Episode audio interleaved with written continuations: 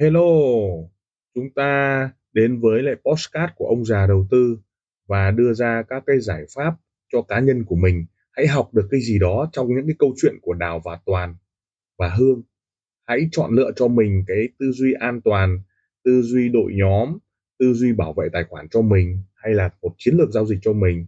Chúng ta hãy cảm nhận rồi học hỏi từ đó để chúng ta có một cái tư duy cho an toàn nha. Nên chọn khung thời gian giao dịch nào?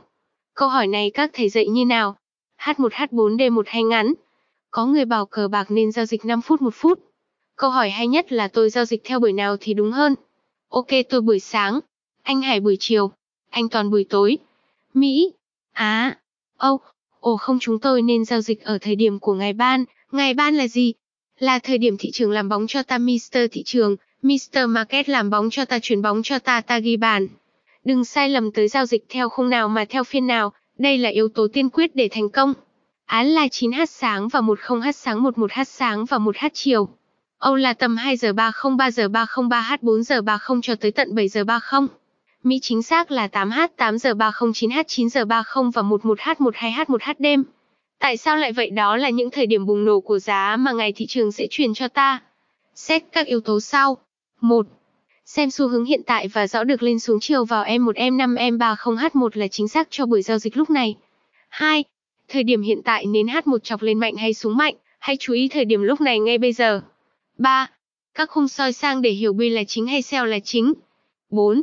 Thời điểm bùng nổ và nhồi lệnh. 5. Hãy vô kỷ luật để theo đà. Hãy xem lý thuyết sau đây và ngộ đạo. Một trong những lý do các nhà giao dịch không thành công là do họ thường giao dịch ở khung Thời gian không phù hợp với cá nhân họ. Tôi nên giao dịch ở khung thời gian, time frame nào? Các nhà giao dịch mới sẽ muốn học cách làm giàu nhanh chóng, và họ sẽ bắt đầu giao dịch với khung thời gian ngắn như là biểu đồ 1 phút hay 5 phút. Sau vài lần thua cuộc nặng nề trong giao, dịch họ rời bỏ thị trường bởi vì khung thời gian không thích hợp với cá nhân họ. Vâng, chắc chắn là bạn sẽ hỏi tôi thế khung thời gian nào thì đúng với bạn. Tốt thôi, bạn của tôi. Nếu bạn để ý một tí, thì nó phụ thuộc vào cá nhân của bạn. Bạn phải cảm thấy thuận tiện với khung thời gian mà bạn đang giao dịch. Bạn luôn luôn cảm thấy nhiều sức ép và sự trói buộc khi bạn đang trong phiên giao dịch, bởi vì có liên quan đến tiền của bạn.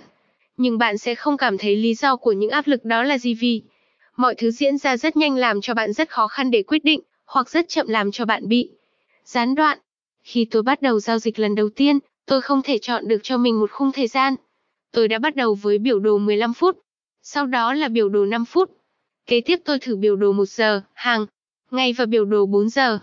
Cuối cùng sau một thời gian dài không trung thủy với một khung thời gian nào, tôi cảm thấy tôi thuận tiện với biểu đồ 1 giờ nhất. Khung thời gian này dài hơn, nhưng cũng không quá dài, và các dấu hiệu giao dịch cũng ít hơn, nhưng không quá ít. Tôi có nhiều thời gian hơn để phân tích thị trường và không cảm thấy bị hối thúc tí nào. Mặt khác, tôi có người bạn không bao giờ có thể giao dịch ở phạm vi 1 giờ.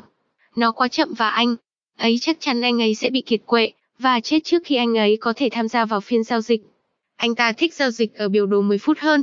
Nó tạo ra một khoảng thời gian vừa đủ nhưng cũng không quá nhiều để anh ta có quyết định dựa trên kế hoạch giao dịch của anh ta. Lời cảm ơn.